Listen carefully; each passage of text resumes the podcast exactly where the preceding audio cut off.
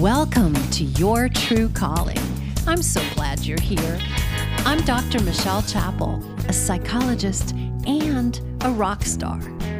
I've helped thousands of people find their true purpose by discovering their one of a kind superpowers.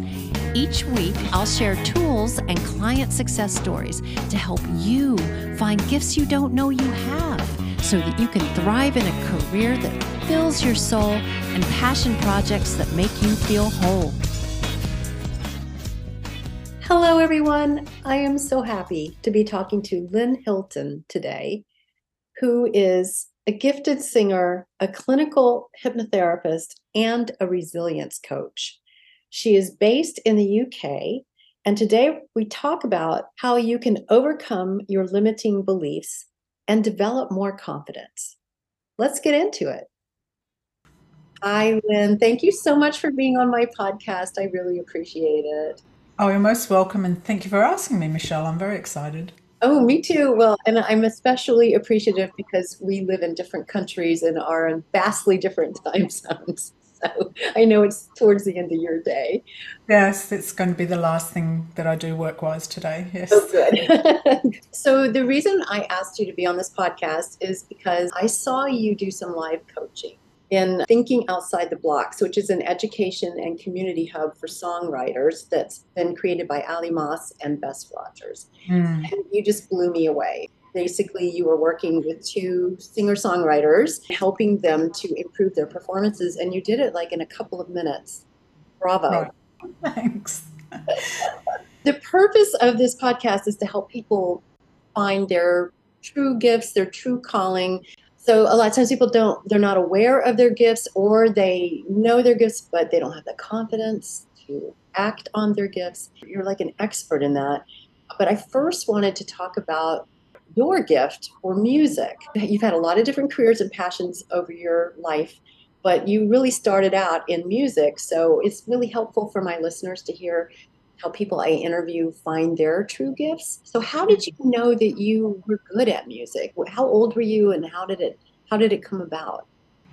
I don't remember being conscious of it until I was in my teens, but I was always involved in music from a very young age. And I just did whatever we were able to do at school. Um, so it started off um, with the recorder, which I don't know if people still learn the recorder anymore, but I think it's it's a good start, though I know some people who were traumatized by that. Uh, and I very quickly sort of noticed that I had a good ear, and and I got into the recorder band, and then I progressed on to the clarinet because that was offered. We had three instruments, and that was the one that appealed to me the most. And I, I don't know. I just thought that everybody who picked up an instrument could do this, um, and so I progressed quite easily and quickly you know, through that. But I didn't, to be honest, until I, I was in my 20s, I didn't actually admit that I wanted to do that as a career. Why was that? Well, I think partly because I came from a very traditional background. My dad was an academic. My my mum was a, the housewife and supporting the academic, and you know everybody around us were doctors, nurses, accountants, scientists, and and I did actually have an interest in in hospitals and nursing, so that seemed like a proper career. You know, I, I can remember at one stage my clarinet teacher saying to me, "Well, you know, are you going to audition um, for university?" And I went, "Why?" I think I even may have said, "Oh, it's not really a job, is it? You know, being a musician." To my clarinet teacher, who was uh, the principal clarinetist of the symphony orchestra. So had and teaching, you know, just the things hadn't connected to me that yeah, being in music is a career. And and I think also my parents always encouraged it as a hobby rather than as something to do seriously. So I, I didn't have anyone in my family. I didn't really know anyone who took up music as a career other than my teachers. And so for many, and I was genuinely interested in becoming a nurse. I was fascinated with the body and looking inside and fixing things. Um, so it seemed, you know, and obviously that was encouraged when I made that choice by my family. So that's why I went in that direction first. I think that happens with a lot of people. So I'm really glad that you shared that. So you had a lot of passions and careers a singer, a musician, a nurse, a singing voice teacher. You started a magazine. Then you went into clinical hypnotherapy and became a coach. I love that you had this journey and just watching you coach live. I would say not only is music one of your superpowers, but coaching is one of your superpowers. So, how did you get into that ultimately? Well, when I decided to move into music as a career, um, I don't know if it was to appease me or my family, but I decided I would go to university and I would do a degree in jazz, but I would do the education pathway. So there was the performance and the education. In part because I was older and I had been performing by that stage already for quite some time. And I thought, well, why am I going to do a degree in performing? It's not going to actually, I, you know, because I've been around the block a bit. I knew that having a degree in performing wasn't going to give me a job as a performer. And I thought, but education, if I want to work, I want to work with the higher level performer, and that might happen in the educational setting and they're going to want to have some sort of qualification. So I decided to take the educational route, which I'm very glad I did because I did end up working in higher education. I ended up being head of a department for uh, the vocal department for a music school. So that all really paid off. And then when I was, uh, so I, during my degree, I decided I didn't want to do as much nursing, and I thought, well, what can I do? And a lot of my friends uh, were teaching, and I had a lot of people asking me, could you teach me to sing? And so I started teaching, sing, doing, sing, teaching people who wanted to learn singing. I learned very quickly that I didn't know how to do that, but I could help them. I could help them musically. And I think when you're working with singers, and this is what ended up uh, directing me towards clinical hypnotherapy is that a lot of the time I'm working with mindset. Mm. So I can teach someone the technical aspects of singing and music, you know, rhythm keeping, you know, all that sort of stuff. I'm not a songwriter, by the way. You know, there's I do have limits, but I realized that I'd had a lot of people in front of me that were what I considered very talented and capable and put in the hard work. But the biggest block they had was their mindset and and I realized after I decided that actually I wanted to add more in that I really like the idea of coaching because it's broader. So you're not being so prescriptive, you know, that person's not coming to me just to learn how to sing or just how to learn how to read music or, you know, sing certain types of styles like jazz, because that was my field. Um, but they're coming in and I'm fitting in everything that I have to help that person. And I like that form of working with people. But I think I had to go through the more traditional setting of teaching and education to get to this place for me as a coach. Yeah, that makes total sense. I've talked to other people who have had different careers as they wind through their lives and they all kind of add up would you say that's true for you too? Oh yes, and and I was really fascinated to discover that there's actually, you know, a name for that. You know, uh, multipotentialite. I think is uh, oh yes, one of the words. Yeah, yeah, yeah. So and and also I often talk about having a portfolio career, so that people, because people like to categorize you, don't they? I mean, it's pretty normal. Uh, you know, I do it myself. Uh, and I've found it very difficult to explain myself uh, as a pitch. You know, when they talk about finding that two minute pitch, it's like, how do I fit everything I do in two minutes? But if I can say I'm, you know, a portfolio, um, I've had a portfolio career and I help people utilizing all those, that education and experience and training and etc you know in order to help somebody achieve confidence in their creativity. So that seems to help, you know, people understand where I'm coming from. Whereas before, I used to always be, I was a nurse and then I was a singer and, yeah. and then I was an educator and then I was a singing teacher. And, you know, so, um, but my life hasn't been like that. And I like it. I didn't know that it was possible because I thought you made a choice and then you stuck to it until you got the gold watch. But of course, that's changed now. See, that's, I'm so glad I'm talking to you. That's exactly what I think my listeners need to hear because especially a lot of them are young and they're first starting out and they think they have to figure it out right away. And it's okay to explore because, especially if you're following your heart and mm-hmm. it's leading you towards something that really matters to you, because it can add up to something later on.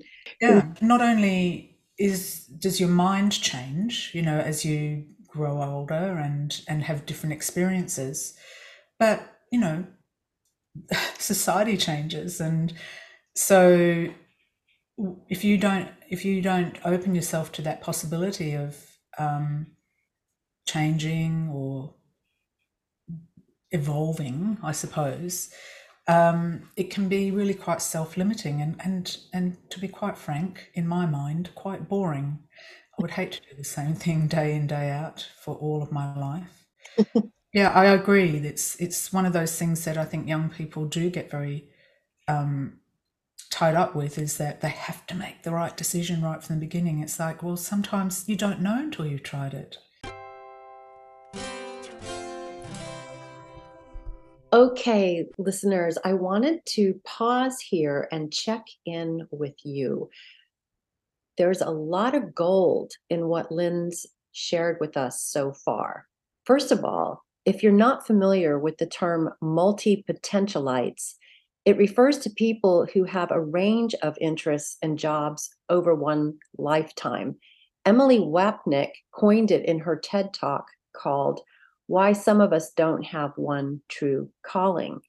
But what Emily doesn't address is how all those different passions and careers can add up over time to become your greatest calling.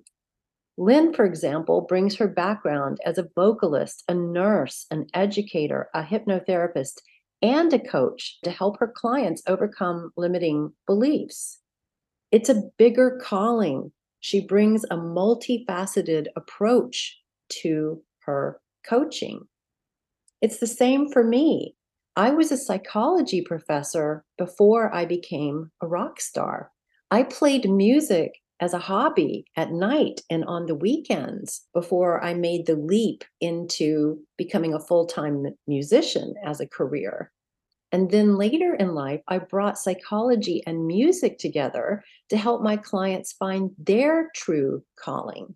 When I climbed the corporate ladder, I was able to use that experience to help my clients find their right careers. It all adds up to a greater calling. We all have more than one passion and talent. We're all mashups of different gifts and interests. Sometimes we bring them together to create something new, like Line has, like I have. And sometimes we explore these things sequentially over time and reinvent ourselves again and again. What's important here is to ask yourself what are your passions and talents. And it doesn't matter if they're money makers or not, they still count. Music was a hobby for me. Music was a hobby for Line. Hobbies count. They're a true expression of who you are. They may or may not develop into careers down the road. It doesn't matter. It's part of who you were meant to be. And when you use all of your talents and skills, you come into your own. There's a lot of pressure on us to find our North Star, a single talent or gift to revolve our lives around. But that's not really how it works. Think of your true calling as being more like the Big Dipper than the North Star. And the Big Dipper, by the way, points right to the North Star. It's made up of several stars, like you are made up of several passions and interests and skills you only need to find one of those to find your true calling. And it takes a lot of pressure off of you because you don't have to find the ability. You just need to find an ability. And once you find one ability, it links to another and another and another. So all you have to do is listen for the one that's trying to get your attention the most, and it will lead you to the others, and your path will unfold naturally before you. That's the easiest way to find your true calling. So take a moment and just ask yourself what passion or interest, or gift is trying to get your attention right now. Let it talk to you, let it tell you what it needs from you, and then do it. So, another thing I wanted to ask you about is you say that babies are born full of confidence, optimism, and hope. That gets blocked by limiting beliefs, which are mostly formed in our subconscious between the ages of zero and six. Could you mm. say more about that? I think that would be really interesting to listeners. Yeah, so in part, um, that was what I understand from reading cognitive development psychology and also the training that I had through Lefkoe Belief Process, which is um, uh, was developed by Morty Lefkoe, who was a psychologist, and and also uh, through my rapid transformational therapy training, which is a hypnotherapy based uh, therapy with Marissa Peer. Um, we pick up things, you know, we're, we're very absorbent at that age. I mean, I think it's quite commonly known that the best time to be teaching languages is up to four, I think. Yeah. Because our brain's very absorbent and it, it starts to make connections very quickly and it, and it can learn very quickly. And we need to because we need to become sort of as independent as possible quite quickly. And in fact, in comparison to the rest of the animal world, we're quite slow, aren't we? Um, you know, if you if you were a kitten or a, a, puppy, you'd be off on your own after twelve weeks. But um, you know, we, as a human, we need to at least cognitively be in a place uh, as well as motor skills. And so the brain's set up very much. And I think that it's very easy um, in that period for things to get miswired and misinterpreted as well.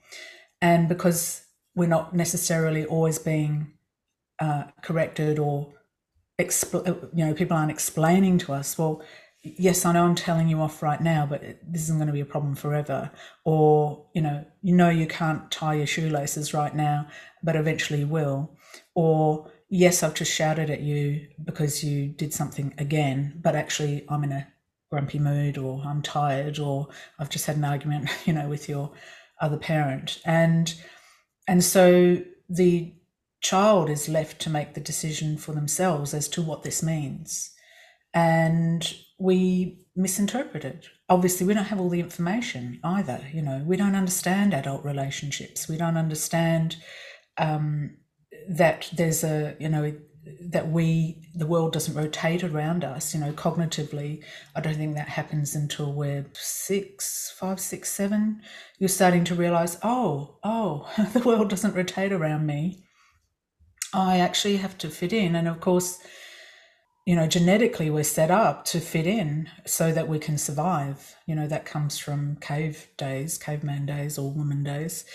And that and you know things like the the flight or fight response are kind of ingrained into our, us genetically as an as a automatic thing you know you need to fit in you need to uh, otherwise you won't survive you know if if something terrible happens you need to be alert and be able to run away uh, but of course that doesn't fit in with modern society and modern living um, and then as we grow up, no one explains to us. I feel like this explanation should be given to us when we're at school. all those beliefs that you have about yourself don't, first of all, then they're not necessarily true. And even if they are true, it doesn't mean you can't change. You know, the the work of Carol Dweck's been really instrumental in yeah. yeah, helping educators understand actually we need to encourage a growth mindset. Yes, a child may I mean, be interesting. I don't know if she's talked about when they get a growth mindset. Does she believe they're born with it, or that it's just evolve? You know, comes out of um, their experience at home. But the reality is, when we're at the beginning, our only reference point and models are our parents. And let's face it, you know, no one's given the manual to being a good parent. And parents are human too. Uh, you know, and then there's also bad parents. So um, these things need to be explained. And I, I think as soon as you do understand that, it makes it so much easier to then change your mind, you know, to to re reframe what your thoughts are about yourself and to recognize that a that was then not now and b that was that person's opinion not everybody's and c you can actually change you can evolve you can develop you can learn you can educate yourself you know. Yeah and you do that you do that in your coaching practice i i'm assuming that's part of the mindset work that you mm-hmm. do. I printed out a list of limiting beliefs from the presentation that you gave so i was just going to read a few there's something wrong with me i'm not attractive i'm not good enough Probably. that's a big one that's a big one right i'm not capable i'm not talented i don't matter i'm not worthy I'm worthless. That comes up a lot. I'm invisible. So these are some of the limiting beliefs that children develop based on feeling like they did something really wrong in a moment. I'm, well, it might not be in a moment. It could be repetition. Yeah. Uh, so you know, hundreds of times you've been told, "Don't do that. Do this." You know, you know, you didn't do that right, or you know, and parents they have to, you know, they can't sit and explain everything, but you know, and they and they're sometimes children are annoying, you know? and uh, and so parents just react, um, you know, with a knee jerk reaction. Uh, and it's not because they intend to create the beliefs. They don't, you know, parents aren't told. You know, most parents don't know that this is how beliefs are formed, and most parents are bringing into their parenting their own beliefs and their, you know, role models, even if their role models were bad. And they're, you know, I was working with somebody whose father um, thought he was a good father because he didn't hit his kids, but he hit them with words. He hit them with words, and, a, and a, he was a, had a big booming voice as well. So he was very scary. And but in his mind, he was being a good parent because his dad just hit him all the time. You know, it's all relative, I guess. But on on the other hand, it still obviously caused a huge amount of problems with his kids, uh, yeah. uh, which they're still working through. You know, some in their sixties. Well, this may be a very obvious question, but why is it important for people to know what their limiting beliefs are? What's the what's the benefit of, of that? Well, it's only useful and necessary if you're not able to do something you want to do, if you're not living the life that you want to, if you're not able to confidently state what it is that you want and need, and to feel okay um, if somebody says something negative about you and to pursue your passion or your interest or your talent uh, or your gift you know then it's a problem. But if you're happy and you're, you're happy with your life then i don't think it's a big deal you know I just yeah. don't know that many people who are in that position. Well, yeah, and I think also you you mentioned in the presentation that you gave, which I really enjoyed, that you don't put yourself out there to challenge those limiting beliefs, so you you don't really know what you're you're capable of. Mm-hmm. Yeah, yeah. So, what's a technique or, or, or or an example, if you want to give, or how do you help people challenge their limiting beliefs? So, one thing which is quite useful is to go back and find where the evidence is. Where was the evidence that stated this, where you saw this was true, that I'm not good enough, for instance, is a good one. Mm-hmm. And I think many people can very quickly go and find, oh, yes, there was that time, and there was that time, and there was that time. Now, you may have formed it quite young, and this is why I ended up going into hypnosis because I realized the subconscious stores a lot of stuff um, that the conscious isn't aware of or can't remember. But many people, for some big things like I'm not good enough, do remember feeling that when they were younger and instances where they felt that. And we go and reframe. So we reframe using the who, what, where, why, how, etc. as our starting point. So who said that, and why might they have been saying that? Um, what were they saying it about? Is that relevant now? Um, when were they saying it? Well, they were saying to you when you were three or four, but you're now 35. Is that still relevant? Um, I mean, you're behaving like it is, but is it really? Um, and then uh, you know who who it is. It might be well, your parents said that, but maybe they were wrong, or your parents said that, and they might have actually thought that was the best way to help you. Uh, they might not have realized that actually it was going to cause you to lose, you know, your ability to um, trust you that you were good enough. Uh, so then, usually, what I, I get the person to identify those things because it's much better when it comes from the individual. So I'll ask the question. So who was it that said that? Well, it was my mother. And why do you think your mother, if you just think about, you know, her situation, might have said that?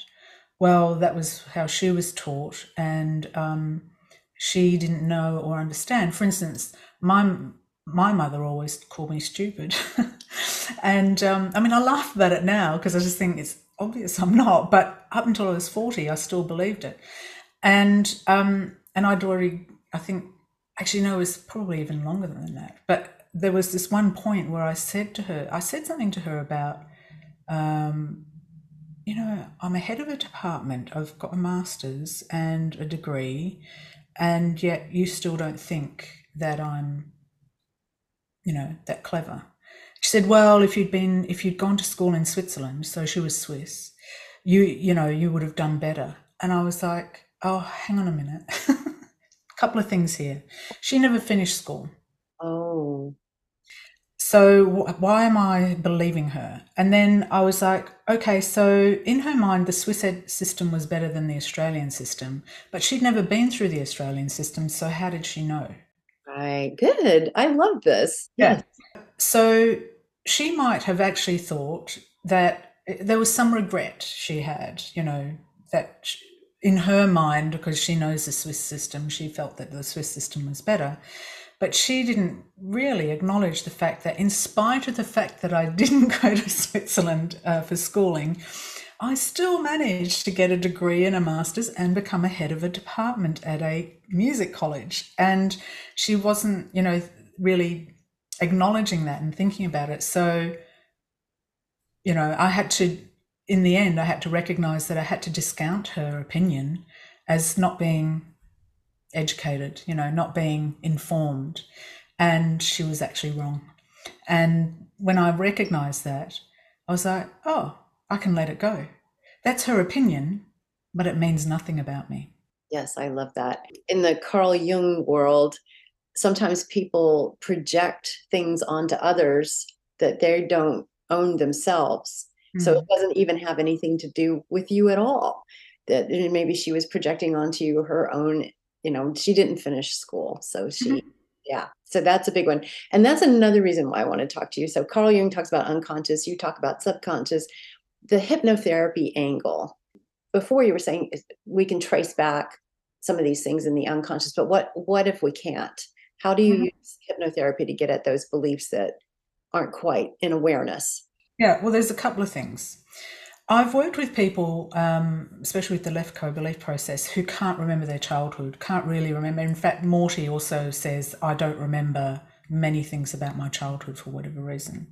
He said, but you can trace it back to as far back as you can remember. And often we remember things that happen in our teens. And you can assume that if your parents were behaving in a certain way when you were a teenager, they were probably behaving like that when you were little as well. So you can work from that point of view. It doesn't have to, you don't have to go back to childhood. Um, I use hypnotherapy more because it's quicker and because I'm eliminating the conscious mind, which wants to interfere to give me the information that it thinks that I need or that it thinks that I want. Um, also, the conscious mind often forgets uh, because it's not got a lot of room for information. So it'll tuck something into the more unconscious or subconscious. So, so from a medical point of view, unconscious to me is someone who has been knocked out. You know, whether it's Yeah. through a knock on the head or through drugs. Yeah. So I don't know if that's different in Jung.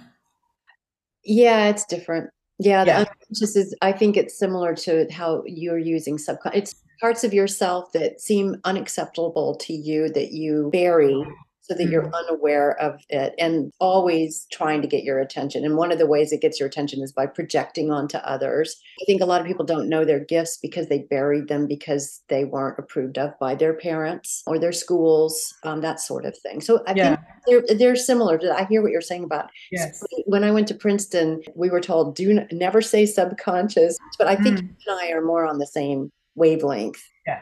It's it's interesting because I also learned not to use subconscious Okay. prior. Yeah, uh, from a medical point of view, it wasn't recognised. But I I attended a uh, well, it was a seminar used about talking about hypnosis and the use of hypnosis as an anaesthetic and as an analgesic, Hmm. and and th- so these were all consultant um, anesthesiologists, and I heard them talking about subconscious, and I was like, yes, See, I don't have a problem with it, but I was trained to have a problem with it. See, Yeah. I think it's better to open up and just communicate with each other Mhm. from each other rather than judging each other. Yeah, yeah. I had a feeling that for me, that subconscious and unconscious, from the Jungian point of view, was probably the realms that were. They're similar. Yeah, you're it's basically you're unaware. You're unaware. Mhm. You're not knocked out. You're awake and going through your day, but you're holding things down. So you may not really even know. Like I've worked with people. I'm also a coach from a psychologist point of view, and I it's a lot of people I've worked with discover a gift they did not know they had, but they had it all along. Which is why I often ask people at the beginning, "How did you first know that you were good at something?" Mm. but a lot of my uh, clients didn't know. They just knew something was missing. But anyway, I would love to hear about how you use hypnotherapy to help people Mm. find. Well, you talk about that because you're the expert on that.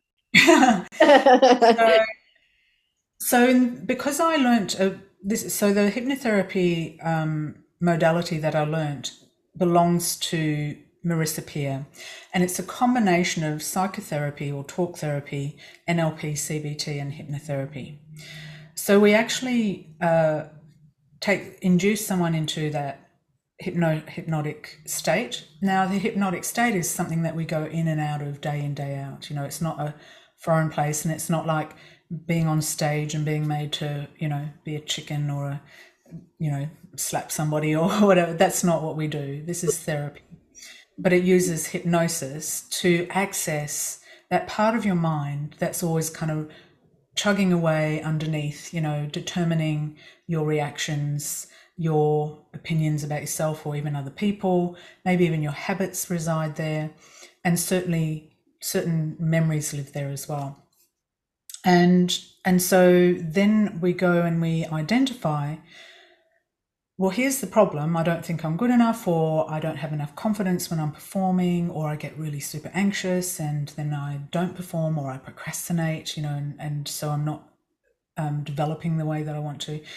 And we go to identify, well, what what are some examples of what might be at the root of that? And we let the subconscious mind choose. So I just click people back to a past scene that pops into their mind and we explore that and we just trust that the subconscious mind will choose the right example of of what you know would feed into this particular feeling and we might go back three to four different um, events and then we reframe them and then what i really like doing is bringing that child because often it is the child into the adult and blending them together, merging them together.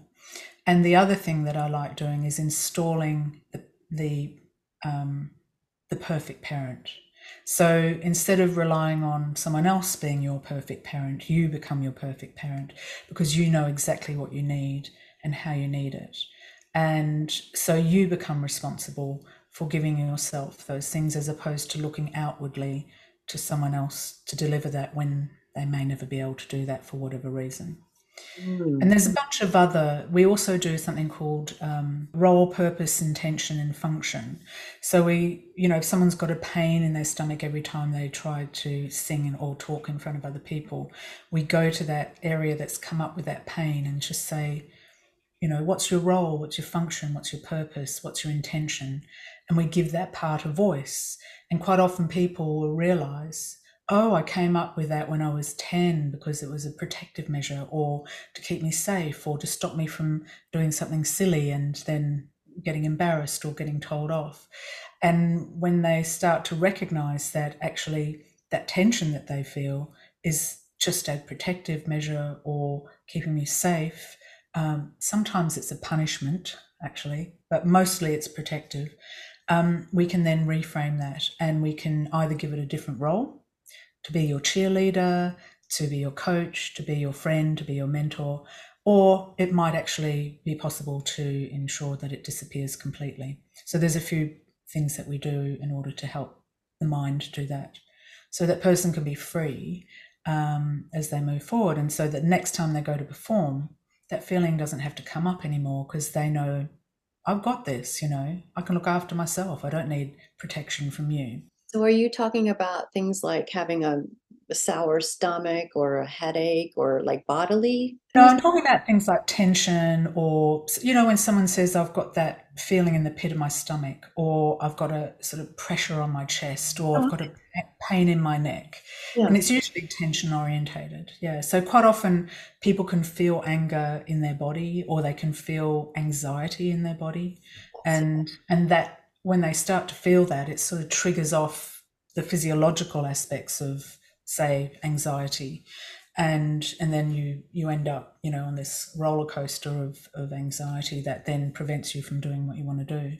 Once you stop that from happening in the first place, now you can get up and do what you want to do. So I wanted to point out one of the things in in that group that I was a when you were doing live coaching, you said something that really woke me up because I'm I'm a singer songwriter. It was um this is where I thought you brought your music superpower and your coaching superpower together and I had an aha and it was you're up on stage and you see all these eyes on you and they seem like predators. I'm mm-hmm. like, yes, I know that one.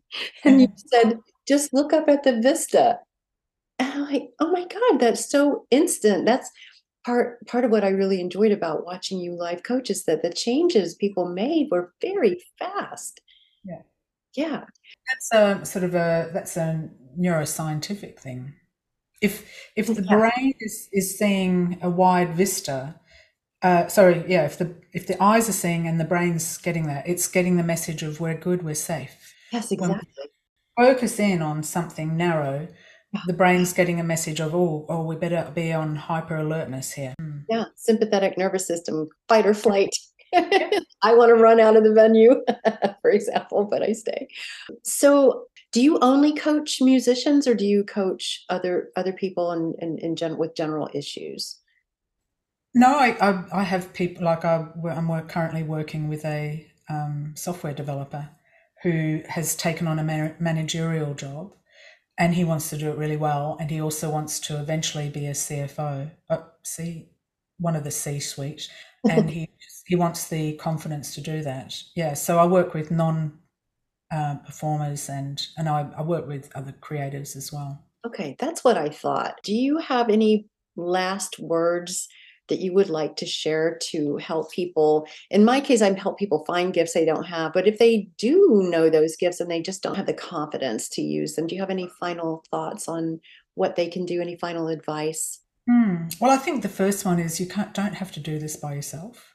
Mm. There are amazing people around, you know, like yourself, Michelle, who will help you and who've either been through it or have the strategies and the tools and the training to help you through it. Um, the other thing is, it's okay to change your mind. and the third thing is, um, you don't have to live your life limited by thoughts that you totally made up in the first place. Mm, I love that.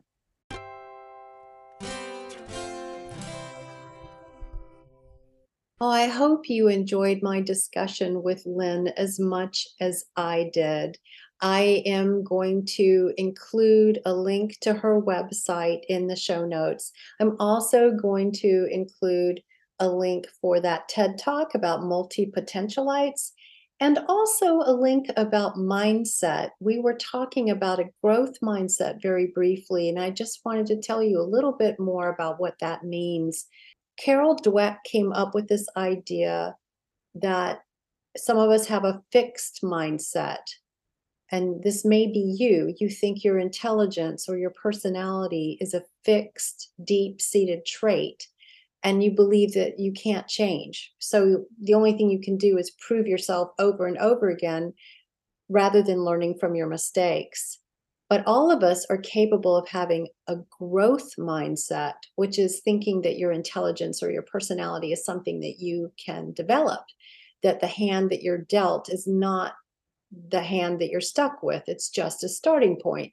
That you can actually cultivate your basic qualities through your efforts, you can get better. So, I loved Line's parting words that you don't need to believe a self limiting concept that you put on yourself when you were a child and you were barely understanding the way the world works. Adopt a growth mindset and you're able to grow into the person you were meant to be. All of us have the potential to do that. Thank you, Line, so much for sharing your wisdom with us today. I really appreciate it.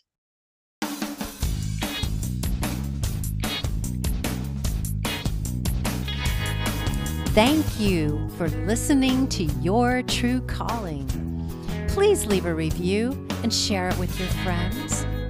From my website, yourtruecalling.org, you can follow me on social media, learn more about my music and my coaching, contact me to find your superpowers live on the air, and help me produce future episodes by funding me on Patreon.